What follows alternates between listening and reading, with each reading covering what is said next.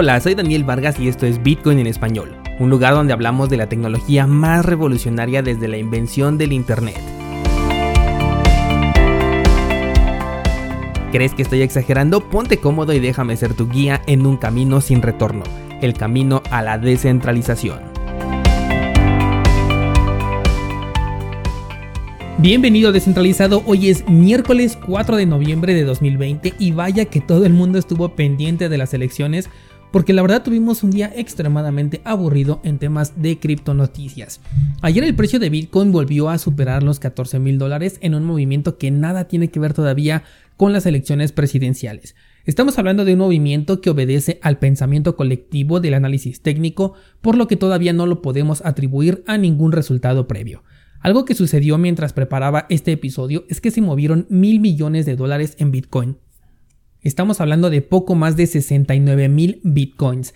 El desconocido dueño de esta cartera hizo primero un movimiento de prueba con un solo Bitcoin para comprobar que todo esté funcionando bien y vaya que hay que tener suficientes criptomonedas para utilizar un Bitcoin entero solamente como prueba para después poder enviar el resto.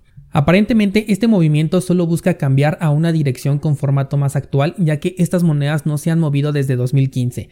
Me encontraba casualmente entrando a un video sobre las elecciones presidenciales cuando le llega esta notificación al personaje en cuestión sobre este movimiento y lo primero que hice fue eh, publicarlo en Instagram. Pero resulta que una vez que investigo más a fondo sobre esta transacción, me doy cuenta que las fuentes del youtuber están muy atrasadas porque cuando revisé este movimiento ya había sido reportado horas atrás. Este movimiento no generó ningún impacto dentro del mercado, pero resalta el hecho de que estos bitcoins tienen una interacción con la dark web en específico con un sitio llamado Silk Road, el cual dejó de operar desde 2013.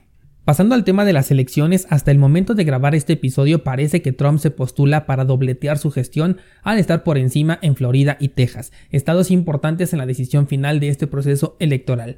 Los mercados tradicionales tuvieron movimientos positivos, vimos ganancias interesantes en prácticamente todos los índices importantes, tanto dentro como fuera de Estados Unidos, el oro también incrementó su valor y como dijimos al principio, Bitcoin cerró el día por encima de los 14 mil dólares e incluso la vela del día de hoy también abrió por encima de este precio. Así que por ahora todo parece positivo sin que esto sea definitivo de ninguna manera. Ya sabemos que los mercados se pueden desplomar en cuestión de segundos, así que si estás operando, mucho cuidado.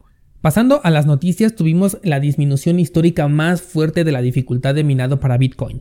Con una caída del 16%, en este momento minar Bitcoin es menos complicado que en las últimas semanas, algo que le ha venido bastante bien al mercado porque ya ayudó a liberar la congestión que teníamos en la red, que en estos días habíamos alcanzado incluso picos históricos sin la necesidad de llegar todavía al máximo anterior. La mempool, que es el lugar donde se almacenan las transacciones que todavía no han sido procesadas, se ha ido liberando poco a poco. Llegué a ver hasta más de 100.000 transacciones eh, pendientes. Ahorita al momento de grabar vamos a revisar. Hay 35.800 transacciones pendientes, lo cual ya no es eh, un número exorbitante. Las comisiones eh, no han regresado a la normalidad, pero sí ya se encuentran en niveles congruentes y de hecho se prevé que la dificultad para el siguiente ajuste vuelva a descender. Esto porque con la reciente temporada de lluvias, los mineros chinos han estado apagando sus equipos para poder trasladarse a lugares con fuentes de energía más baratas.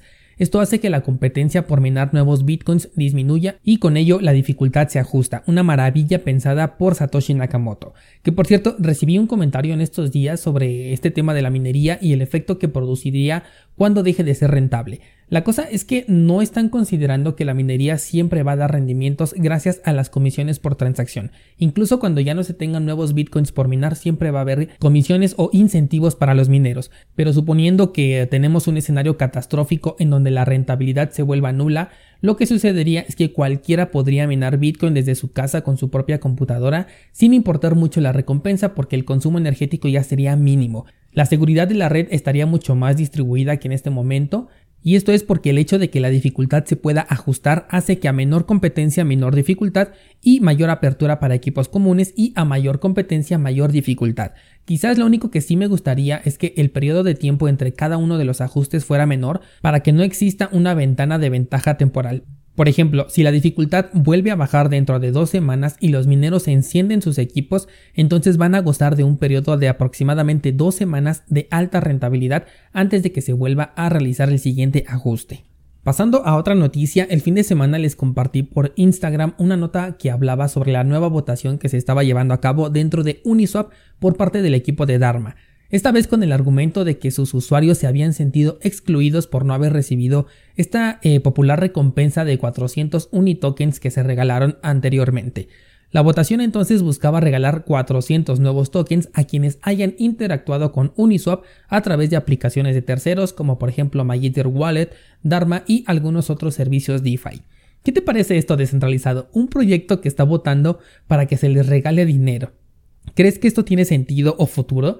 La votación se cerró el 31 de octubre y no obtuvo el mínimo de 40 millones de votos porque se quedó solamente en 37 millones a favor contra 1.200.000 en contra.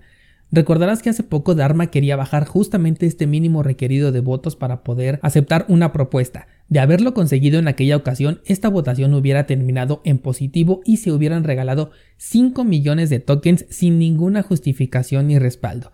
Por lo que hemos visto, Dharma puede ser un actor perjudicial para el entorno de las finanzas descentralizadas y que además está buscando centralizar más de lo que ya está a este exchange de Uniswap.